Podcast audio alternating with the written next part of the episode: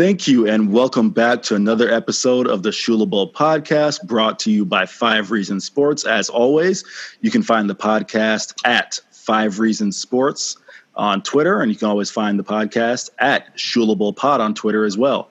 I am Eric Henry, FIU beat writer for SB Nation's Underdog Dynasty. I'm joined, as always, by our FAU contingency.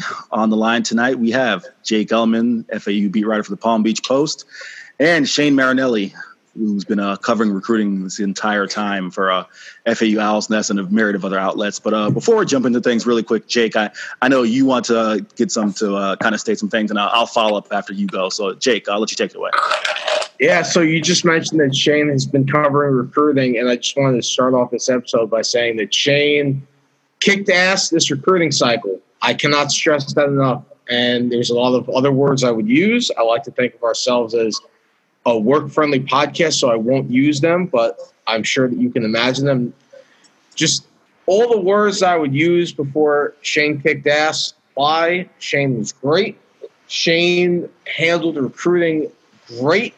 I cannot stress that enough, and I'm sure I'm going to repeat myself, but I just want everybody to know I feel that way. Eric feels that way. David feels that way. We just want to recognize and make sure that everybody knows that Shane was fantastic this recruiting cycle, going all the way back to signing day last year, getting everything prepared, talking with these kids. He, I hate saying broke a few commitments because there's kind of a negative connotation to that wording, but he built some really good relationships with the kids that FAU signed. So, if you're an FAU fan, just appreciate what Shane has done for this program and what he's done for this fan base in the last few months. Really quick, before Shane says anything, I want to go ahead and piggyback off of that. I remember the first time, I believe it was the first time I had a phone conversation with Shane. It was, I want to say it was about 13 or 14 months ago, because I know I was in Jacksonville at the time uh, covering recruiting uh, of, a, of a kid who ended up at FIU receivers currently on their roster. And uh, Shane and I probably had an hour long conversation about, you know, some things he'd wanted to do as far as jumping into this whole landscape that is, you know, quote unquote, uh, reporting slash, you know, whatever you want to call it. I know Shane wouldn't call himself quote unquote, you know, big J journalist uh, per se, maybe like Jake and I, but um, uh, he's very passionate about what he does. And, uh, you know, just kind of seeing what he's uh, or where he's come from then uh, to you know the first time we met uh, in uh, in Fort Lauderdale at that bar now. So I do want to echo that as well. I want to say Shane, you know, he's uh we won't get too much into his personal background and what he's uh he's given up to, to kind of make this full commitment, but uh, he deserves kudos on that. So yeah, uh, I'll follow yeah, up. The, this is the compliment episode. This is when everything that has happened since the regular season, all the work that Eric has done for the FIU side, because he's really with all due respect, he's really the only person not affiliated with FIU who covers FIU the way that somebody should as a beat reporter or somebody invested in the program and what Shane has done. Although Shane, for once, isn't talking.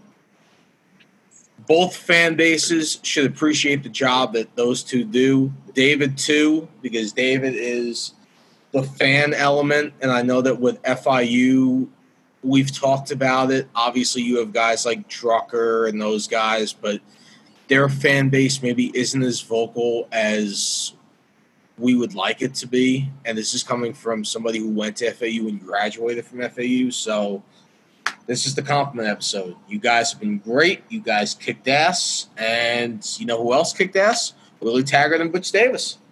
So Shane, what do you have to say? Wow. Uh, thank you so much, guys. You know, it, yeah, like I was not expecting that. Um, yeah, it's I've I've put a, like a lot of work into it, trying to balance a couple other jobs, and it's um it's you definitely realize it's like a absolute full time job, and especially you know kind of that due to when F eight when you do kind of nine months of work. Um, and then FAU changes a coaching staff, it uh, it makes things even more difficult on all the players you've been kind of talking to. But you know, I will say just kind of in this game, like I'm only as good as the information that you know the the, the kids talking to me, um, and the you know the high school coaches, and just trying to you know cover kids. You know, all the major outlets out there. They're of course they're covering the top kids in the country. We're trying to give you know, some notoriety to really good high school football players. You know, FAU and FIU are putting, you know, at that point they're putting tons of players in the NFL, and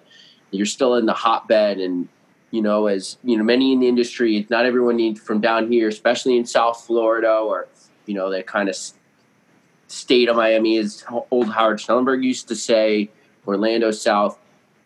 Um, not every kid needs to be a five star down here. If you just watch college bowl games, um, you know, it seemed like every team had some player, some DB or receiver running around that is from the state of Florida. So, you know, and most of them are like, oh, wow, that kid was just a three star. That kid was just a two star coming out in their state of Florida and they're making plays um, in major bowl games for major programs. So, I mean, there's just an endless amount of talent, um, you know, down here. I was been to three seven on seven events all the last few weekends, and I will be at another seven on seven event this weekend, working on the next class, trying to see as many kids as this as I can. So you know, when I speak on them, I can be is somewhat accurate. Uh, um, you know, I'm not a uh, coach where I can break down every kid, but you know, um, but you know, again, thank you guys, and I only hope to you know kind of get better and you know bigger at it in the future. But yeah, um, kind of picking off back what Jake said, I think, and you know, we'll break into kind of both these classes uh, in different ways. FAU and FIU did very well today. Absolutely. So uh, why don't we go ahead? I guess the one thing we did plan ahead is that we want to compliment Shane. We didn't decide on uh, who we wanted to start with as far as a program. I didn't so, plan it ahead. I wasn't I didn't. Um... Uh, all right. Um, I, I guess uh, you know what? I guess I'll go ahead and open up because it is just me. Um, I know you guys will have a, a lot to say about FAU, so I'll go ahead and uh, just open up really quickly, which is kind of the bare bones. For if if you hadn't, you know, if you're catching this podcast, maybe and and, and you hadn't, you know, heard the news or read, uh, you know, article or whatever it may be, uh, I'll just give you, you know, the quick facts, which is FIU added six players to this class, which is going to bring the total amount to 21 right now, tentatively 22. There's a a kind of a formality as far as a preferred walk on things of that nature. But uh, we'll go ahead and, and, call it 21 right now, with the six players being Eric Wilson Jr., a three star running back. All the kids who, who signed were, were three star kids, but Eric Wilson Jr., a pretty highly touted running back out of Tampa area, Armwood High School, very traditional powerhouse program.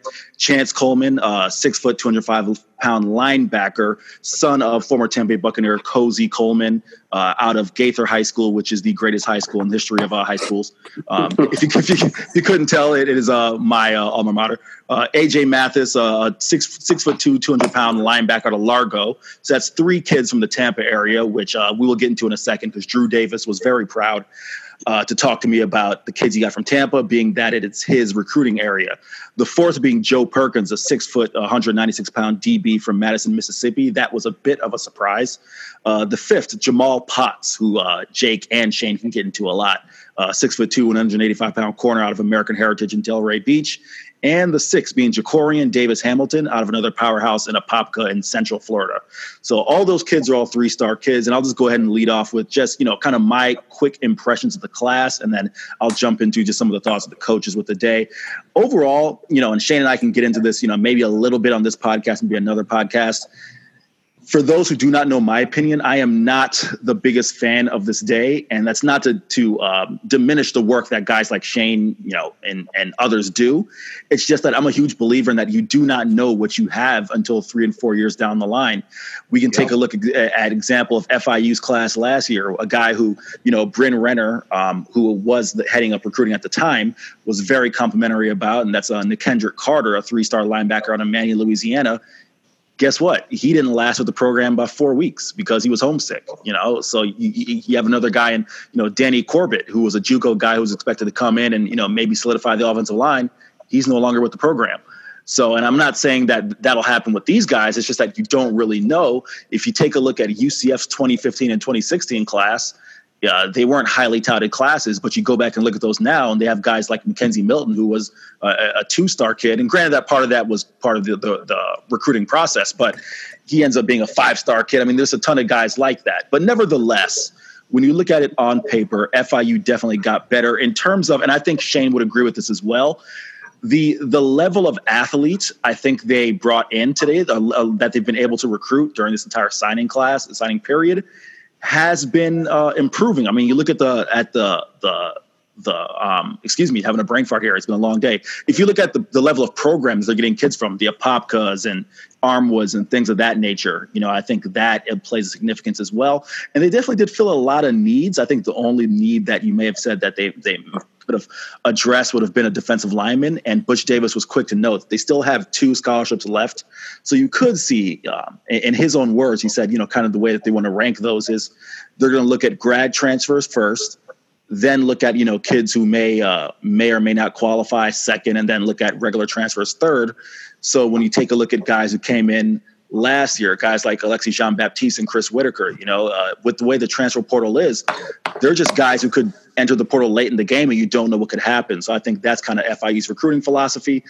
Uh, I'm going to wrap it up really quick, but as I said, you know, Drew Davis, who uh, is FIU's tight ends coach, he was very pleased. He is kind of in control of you know, kind of heading up FIU's recruiting in the Tampa Bay area. And uh, once again, I'll let Shane comment on this as well, being our kind of recruiting guru here. But Drew said that, you know, he didn't necessarily want to compare the Tampa area talent to, you know, one area or another per se. But in his opinion, he felt that the Tampa area is right up there, you know, probably exceeding Orlando and right up there with South Florida in terms of talent. And he also felt that the talent is more spread out. And I think you can see that with this class when you can get a kid from Gaither and a kid from Largo and things of that nature. So um, overall, I think if you're an FIU fan, you have plenty of reasons to be pleased. Like I said, I just you know I would just say would tread lightly, um, you know, proceed with caution. Uh, I'd say the strongest quote from Butch Davis today was this: Last year, Butch was adamant that because of the depth they had built up, they weren't looking to push any of the kids into seeing playing time immediately. If you look back at that class, the two guys who saw the most playing time, and really the two guys who uh, only two guys that saw playing time immediately were Camarion Williams at tight end and Sione Finau at guard. Um, and if you look at this year's class, Butch said, "Hey, um, we're going to lose quite a bit of guys, quite a bit of talent um, through graduation, and also we were a six and seventeen, so all bets are off." And the strongest quote he said is that there are no starting spots that are guaranteed. Now, whether or not you want to believe him at that, time will tell. Um, but I think that's pretty telling because you got a lot of guys, a fair amount of guys from last year's team who did start games are coming back. So for him to say on the record publicly that there are no starting jobs guaranteed and that these freshman guys are coming to compete, I think it's pretty telling. Um, so with that, I'll let uh, Jake and Shane jump in. So just kind of speaking on um, FIU's class, and it's a very good class, and I, have seen a few of these kids plays. You know, one kid I kind of want to point out, uh, a couple kids I want to point out. Um, you know, uh, the first one, this was a uh, part of your early signing period, and that's the receiver Xavier McGriff. Sure. I've I, I saw him play once in seven on seven, uh, but you know, and you can't get it gain everything from seven on seven, and right. just from talking to other people, uh, he is the most talented receiver in that 904 area code in Jacksonville. I've had numerous tell, people tell me that. Uh, you know, in in and out of the industry, uh, high school coaches, other players. Um, just just from what I'm hearing, that could be your absolute steal um, of the class. Another player I kind of watched it when I, you know, and I'm not just saying this. I know Eric will agree when um, I found out he was coming there. I said, "Wow, what a steal!" And that's Eric Wilson. Uh, Eric Wilson's a running back. I saw again, I saw him actually probably the same seven on seven tournament as I saw Xavier McGriff. And I remember talking to him. FAU had just offered him. Uh, and he looked like a college running back heading into his senior year, uh, just physically. He's a big, strong kid. Uh, he, you know, playing at um, Armwood High School. I mean, that's basically. I mean, it, you, anyone anyone who knows high school football in the state of Florida knows the name Armwood. Right? Am I wrong with that, Eric? Right? you are you are correct. Yeah, you are correct. It, it's a powerhouse. They're going to be in the final four at least uh, every year, and you know those kids come out kind of at a different level physically, and Eric Wilson fits that. I remember talking to a particular former now former FAU coach um, about him, and they they said know, granted, FAU wasn't pushing hard for running backs this cycle. Uh, they said they weren't going to make a big effort for him because they think he's power five all the way. So FAU wasn't going to get a match. uh, you know, a fighting match with the Missouris and the Kansases, a place where uh, Eric had a lot of offers.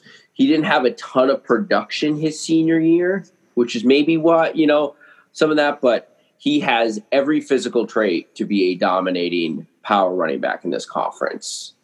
The guy that I'm excited about with FIU signing class, and granted, there's a little bit of bias because I'm in Palm Beach County.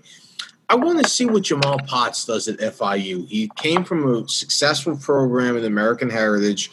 They haven't been Delray. Uh, Delray. They haven't been. They're all, yes, there is. You're right. They haven't been there. They haven't been their perennial championship themselves. The couple years they've had some injuries. There's been some attrition, but Potts six foot two. That's good length for a cornerback, especially at the group of five level. He had a great cornerback coach at Heritage Delray and Henry Colombi, who is the father of uh, quarterback at Utah State. Where's Jordan Love from? Utah State, right? Because he's Jordan Love's teammate. Yes, yes. Yes, yes. So um I watched Potts a couple times in high school, especially this year. I liked him I liked him at cornerback. I thought he could be an interesting receiver. He had over 600 yards on like 27 catches.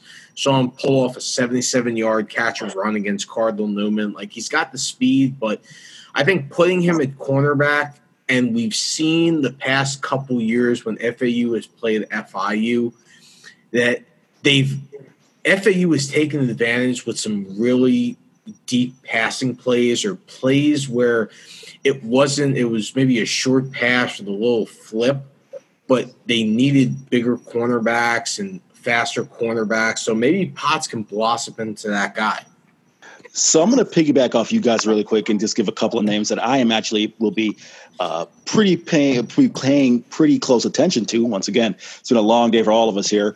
Uh, I'm going to start with a, a, name, Chase Gabriel, who actually is the kicker, who was brought in from uh, Georgia. The reason I'm mentioning him off the lead, off the top, is because of the fact that more or less, I mean, there's no one who's really denying it. And I'm sure, you know, we haven't had a chance to ask Butch about him specifically.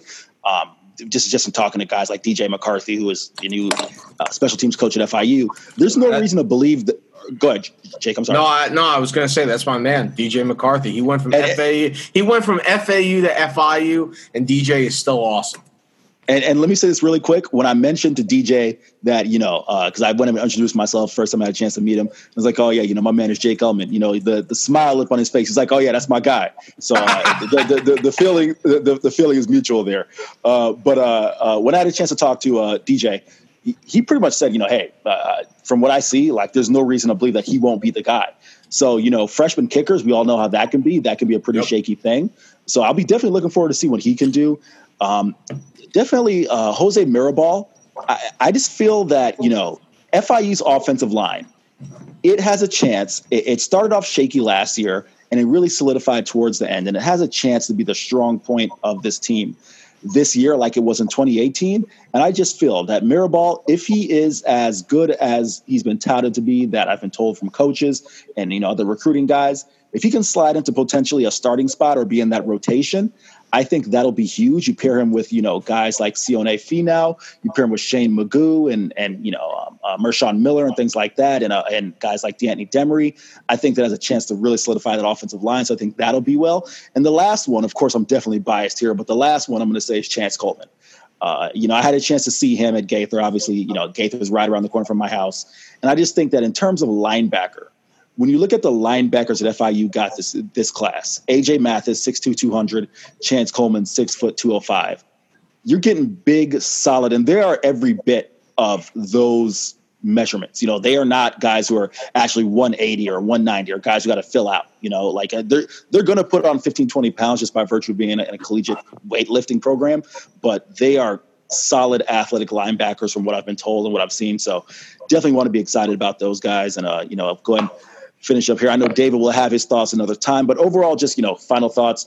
Uh, everyone around the program does seem very excited about these kids, and it'll be interesting to see. I think personally, I'll feel more comfortable with giving more of, a, of an assessment of where they are come spring, and seeing how many guys are you know kind of stepping up and standing out and getting reps because you were able to see that with last year's class.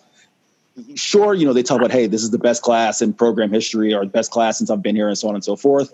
But you could see easily in the spring, you know, hey, which guys are actually, you know, competing or jumping off the porch with the big dogs and you know getting reps and which guys are going to need some time. So I think I'll feel more comfortable giving an assessment about the guys then as I pass it off to Jake and Shane to uh, take it away on FAU's class. Well, Eric, Eric, before we uh, sure. move to FAU, sure, sure, I think everybody is always interested in learning about the quarterbacks, and obviously James Morgan is gone. He's probably going to be drafted in a couple months.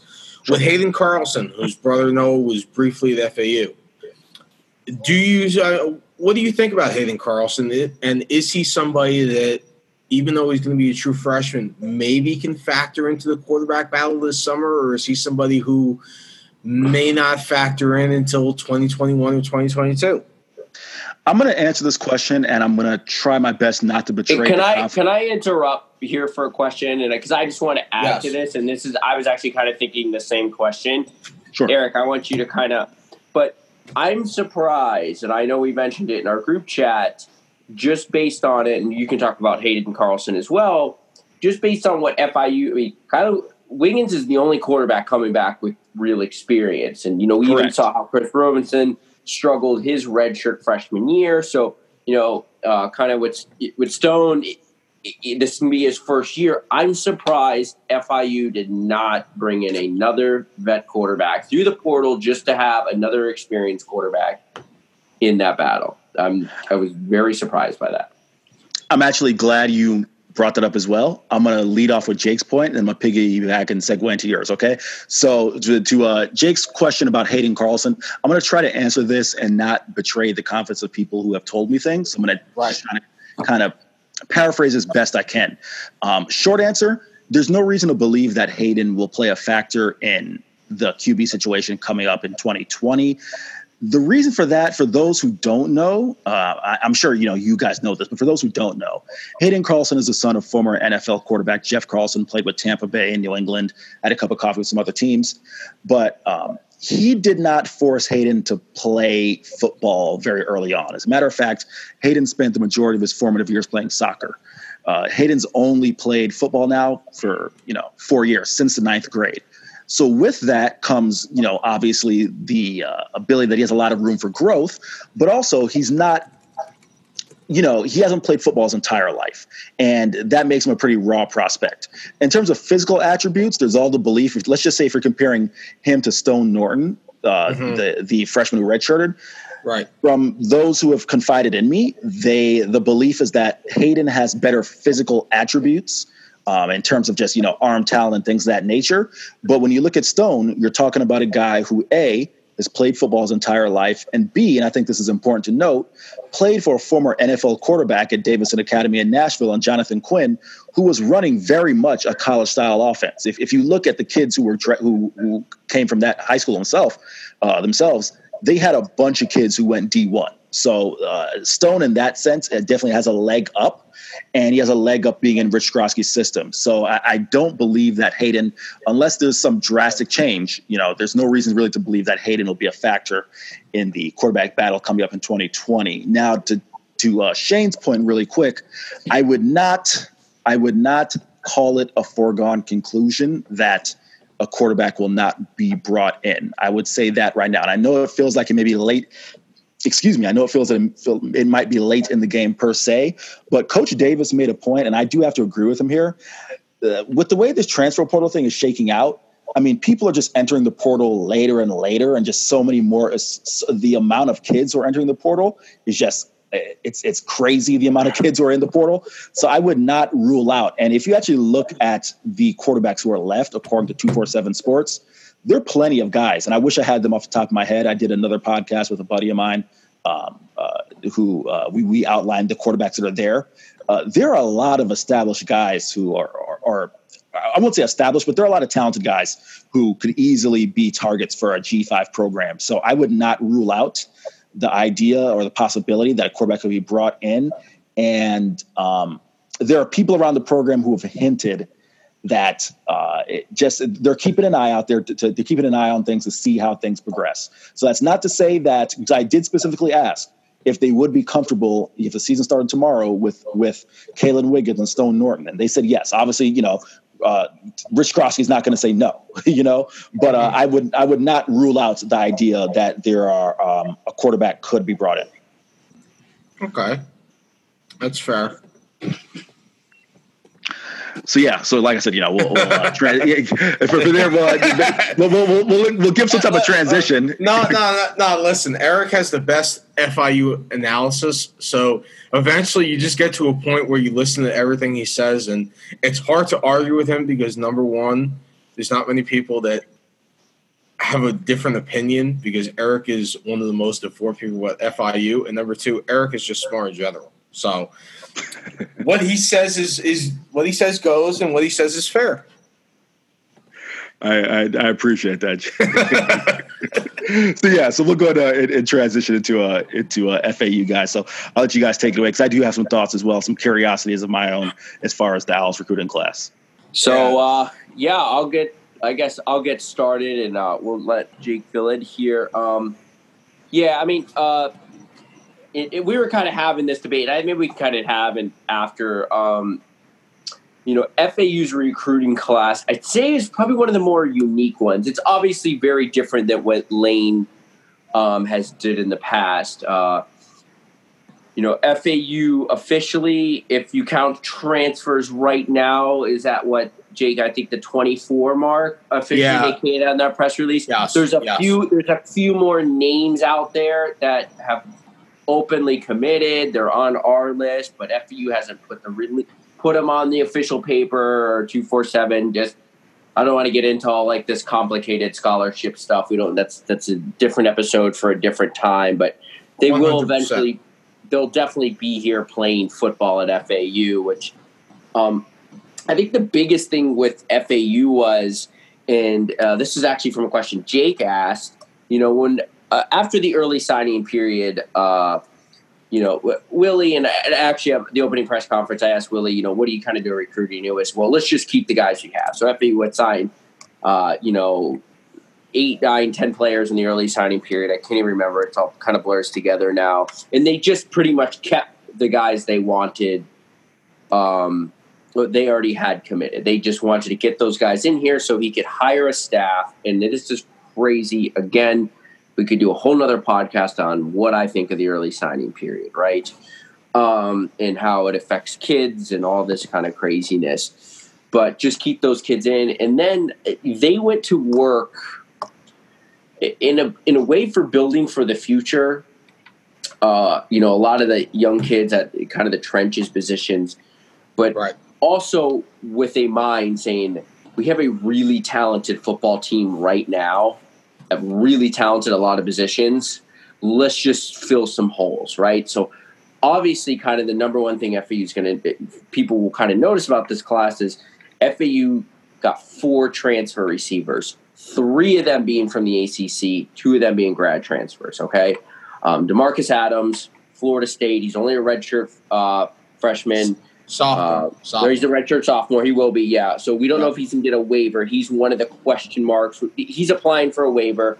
Uh, Jake, what did Willie say? He was confident. Um, Yeah, yeah, Yeah. yeah. Will, yeah, I asked Willie, and I paraphrase it with because there's all sorts of legal stuff with the yes. waivers and that stuff. I I don't know if you can talk about it, but you know, the two players who played for you at Florida State, which was Adams and Malcolm Lamar, who is defensive lineman. Do you do you expect them to pursue waivers to play in 2020? And he said, I do. And he was asked, Are you confident if they will get the waivers? And he said, Yeah. And they pretty much said that the NCAA does what they feel is right, which is another conversation to have. But Taggart came off as optimistic. So if Adams and Lamar play this year, great. If they don't, as I've said, okay, you do what they did with Jer- Jovon Durante three years ago, which is hey, the guy transfers here, he takes a year, he learns the system. Although these guys know Taggart's system, whatever. Um, and then come 2021, you get him in the lineup because come 2021, you're not going to have John Mitchell, you're not going to have Willie Wright, you're not going to have the grad transfers that are here this year. So you're going to need somebody to come into that lineup at receiver, especially on the outside, who knows the system and can play. Yeah, so let's talk about the two grad transfers. So FAU, um, added um, Aaron Young Chase. and TJ Chase. Uh, both ACC guys, both highly recruited. Aaron Young was actually a starter at Duke. Um, both uh, both the- see, received uh, considerable playing time. TJ Chase got kind of stuck behind two of probably the best receivers in the country, um, and T. Wiggins and um, just the other kids uh, at Clemson's name is escaping my head right now but they will be able to come here and play immediately. And you know, we can even make the argument FAU's receiving corps wasn't that great last year. Um, John John Mitchell, who is coming back, was probably FAU's best pure outside receiver. Um, I would agree with that. yeah, it- you know, he's always been solid, but there's been inconsistencies in his game. Just you know, he'll have game stretch where you're like, hey, kind of where is this guy? Uh, Willie Taggart, and kind of bring it back to you, Jake. You asked the question and about having a quarterback like you know Willie kind of hasn't had a, a a stable quarterback position in a while for somewhere he's coached. And Willie said we got to get him guy get him guys to throw him the ball. Uh, FAU's also I wrote about um, Lou Dorsey, the tight end that's coming that hasn't been announced yet. He committed Yep. today, so that with the JUCO, that's another highly rated kid. So they got weapons to play now for FAU. I think FAU's kind of looking at their roster, looking at the running backs, um, and you know uh, some of the offensive line and the secondary to bring you back, saying and you know obviously probably best offense player in the conference and Chris Robinson and saying we have a chance to you know win another 11 12 games you know what i mean? So i think that was kind of the thinking to get some immediate help in that room. And you know the other big thing with this class is if you go up and down the rest of the class 90% of these kids play in the box. Uh, the FEU's uh, they took five O linemen, uh, six defensive linemen. I mean, some of the kids are kind of stand up outside linebackers in the three four system, but anyone knows that watched Jim Leavitt's Yep. kind of three four that outside outside linebacker is kind of that typical stand up pass rusher. So, um, you know, we've talked endlessly on this podcast about you know, FIU not being able to stop the run. And I always make the argument that stopping the run is done in recruitment. Uh, FIU did that today. It, getting trench players was young trench players was the priority, and man, they they capitalized on it. Well, this is one of the things, and I know that I said this to you. Two major takeaways from this class. The first is something that we talked about, which is all the holes that Taggart need to address, both short term and long term. I think he addressed. He got outside receiver help. He got defensive line help. And listen, FAU's moving to a three-four, whatever. You still need defensive tackle depth. You still need defensive end depth because after this year, you're losing a lot of guys. You're losing Leighton McCarthy at defensive end slash linebacker. Played the Leo last year. Whatever he's going to play this year, you're going to lose Marcel Suttle at defensive tackle. You're going to lose Colin Dell at defensive tackle. So you need guys you can bring in and develop them this year, even if they're just playing on scout team. Guys that can learn the system. So There- got, There's a got couple those guys. guys. Jake, that are going to have to play. FAU's Right. biggest loss is they lost a lot of guys, a lot of solid vet, so, you know, guys like they've been here forever. The Ray Ellis's, the William Yep. Davises, the Kevin you know, McCrary. McCrary's, you know, guys who just, you know, they weren't making all the names in the Right. conference would say like Robinson or Malcolm Davidson and get you know or Harrison Bryant, but you know. FAU also wasn't giving up 500 yards rushing to Middle Tennessee. I'm making FIU is the comparison. Sorry to keep, you know. Oh, oh one day- oh no, oh no, Sean, Shane, really quick. As someone who was there, you can bring up that game from now to the end of time. So, someone, Yeah, I mean- someone who witnessed it. it's just a good example because it is hard to recruit those positions. Talking to coaches, and we're getting to kind of recruiting theory. You know, the the toughest position you see struggles at Florida State, even Florida. You know, eh, you live in South Florida, you know the struggles of Miami's offensive line. You know, you got to take five, six offensive linemen a year, and you got to, and, Yep. and really, it's you hope two or three work out. It's it's a position that requires outside a quarterback, like the most projection of what this kid's going to be. It's a lot of okay, we have a big kid. Can we down frame his body? Is it you know, or we have a big kid. Can we make him more athletic? Oh, we're taking a frame and we get let's can we add weight to it? Does he have the mental toughness? Can he play inside, outside? It's just a really and in Florida, it's not the coach's fault. High school, I always say, and we can harp on this. High school coaches in Florida don't get paid nearly enough money. So to have guys to, to coach a position as technical as offensive line is hard. I can say that FAU's got a couple offensive linemen in the cycle that come from places that um, you know have great offensive line coach. Andre Lamas right. from Columbus High School, 8A state title this year, right? Uh, shout out to Coach Hill there. Um, FAU took an offensive lineman from Federico Mangus, who was there last year. Um, one of the best offensive line coaches in Florida high school football. So you know, Malik Jones coming from a place where he played both sides of the ball, where his dad's the coach, and you know, a lot of offense line coach. So they're getting guys that are kind of a little bit, I would say, tech more technically farther along, um, mm-hmm. in kind of that really tough position to play. So, I guess the short takeaway with my class, and this is something that Shane and I were texting about, is in terms of did Willie Taggart get the kids who can help FAU repeat as conference champions next year? Yes.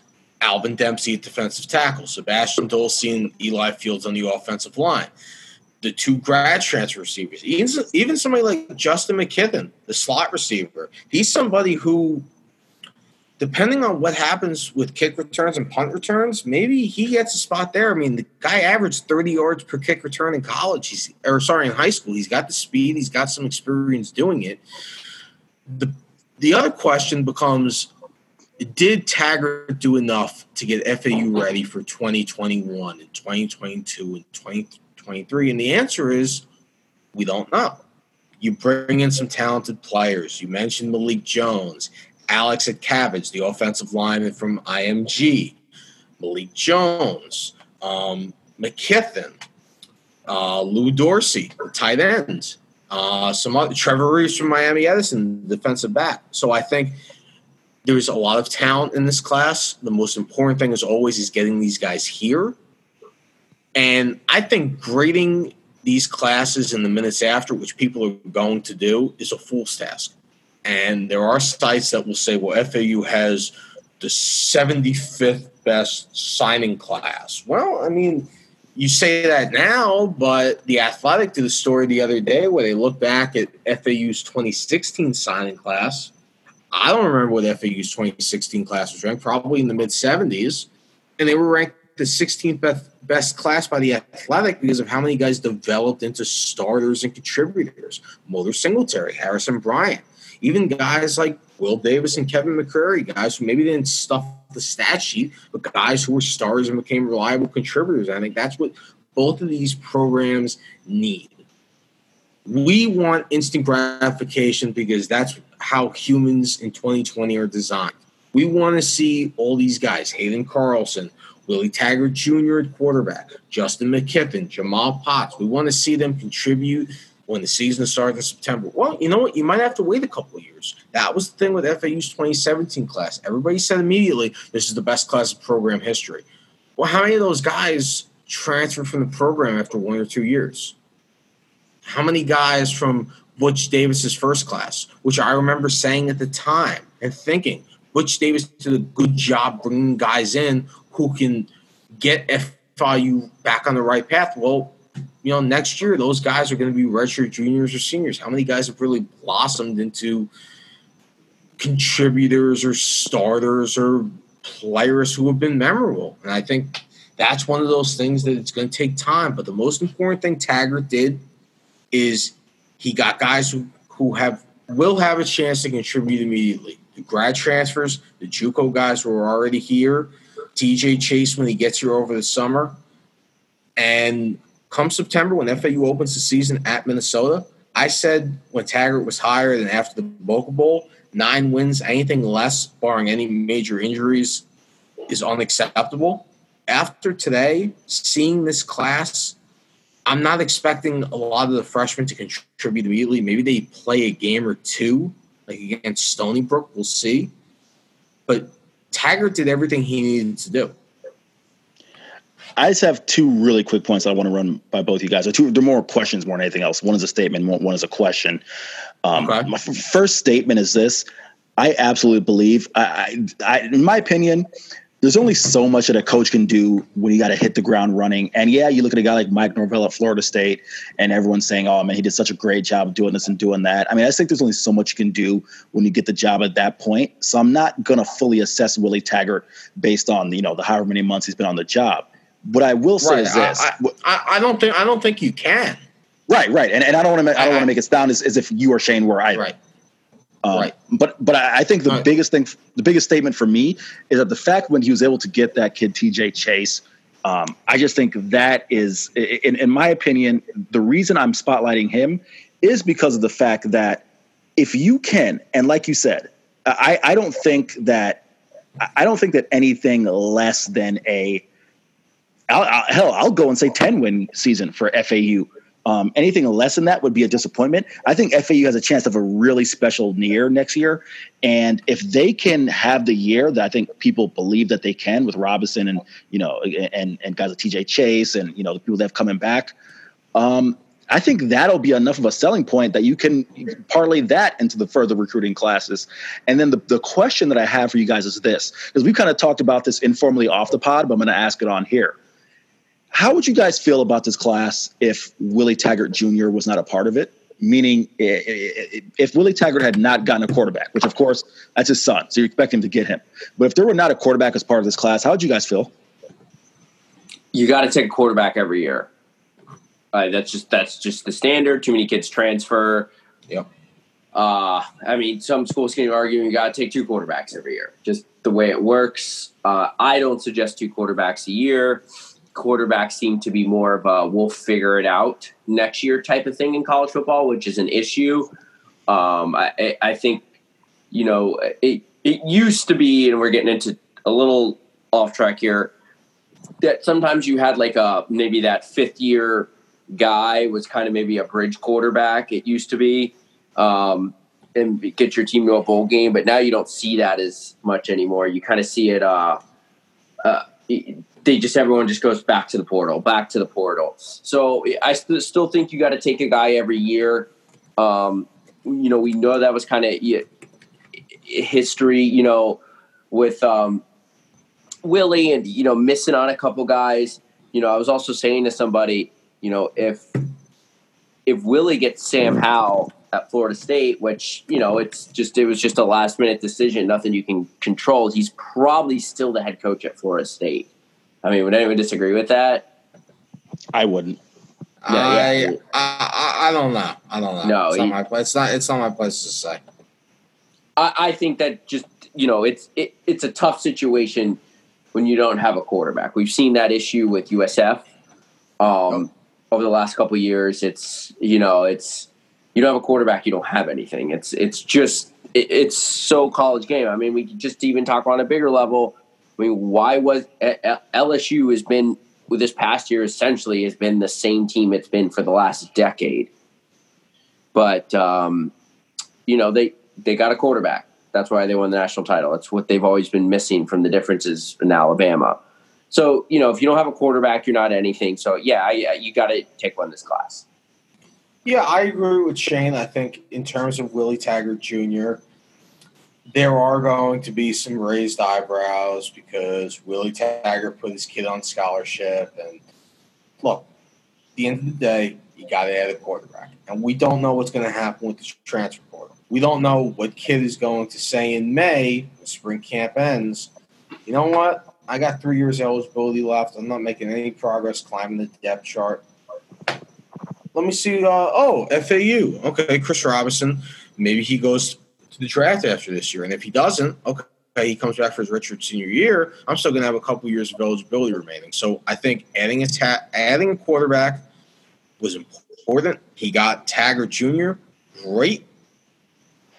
If Taggart Jr. stays a quarterback, which Taggart Senior said today sounds like the plan, great. If it turns out that they move him to another position down the line, okay. Next year, he had another quarterback because next year Chris Robinson, if he doesn't go to the draft, is going to be a fifth year senior. Nick Tronti's going to be a fifth year senior. Justin Agner is going to be gone. So you got to start, and this is what it all comes down to. You got to add guys to start preparing for when your starters leave, and that is something that I think Taggart did this cycle, and it's something that I think Lane Kiffin was working on last year. He added a bunch of offensive linemen. I remember saying to Shane at one point, feels like they're adding a ton of offensive linemen. Well, you graduated Brandon Walton, graduated Junior Diaz, Marquise Robinson. I thought improved at right tackle. I don't know if he's secure at that spot. I think Nick Weber, who still has a couple years of eligibility left, maybe he's not locked in at right guard. So that's why you add these young guys so that when you get to spring camp, when you get to fall camp, that you can say, hey, wait a second. This guy's playing well. Maybe he factors in. And if Taggart Jr. does that in 2021 or in 2022 at quarterback, great. All right, and that's going to bring an end to our 2020 signing day special.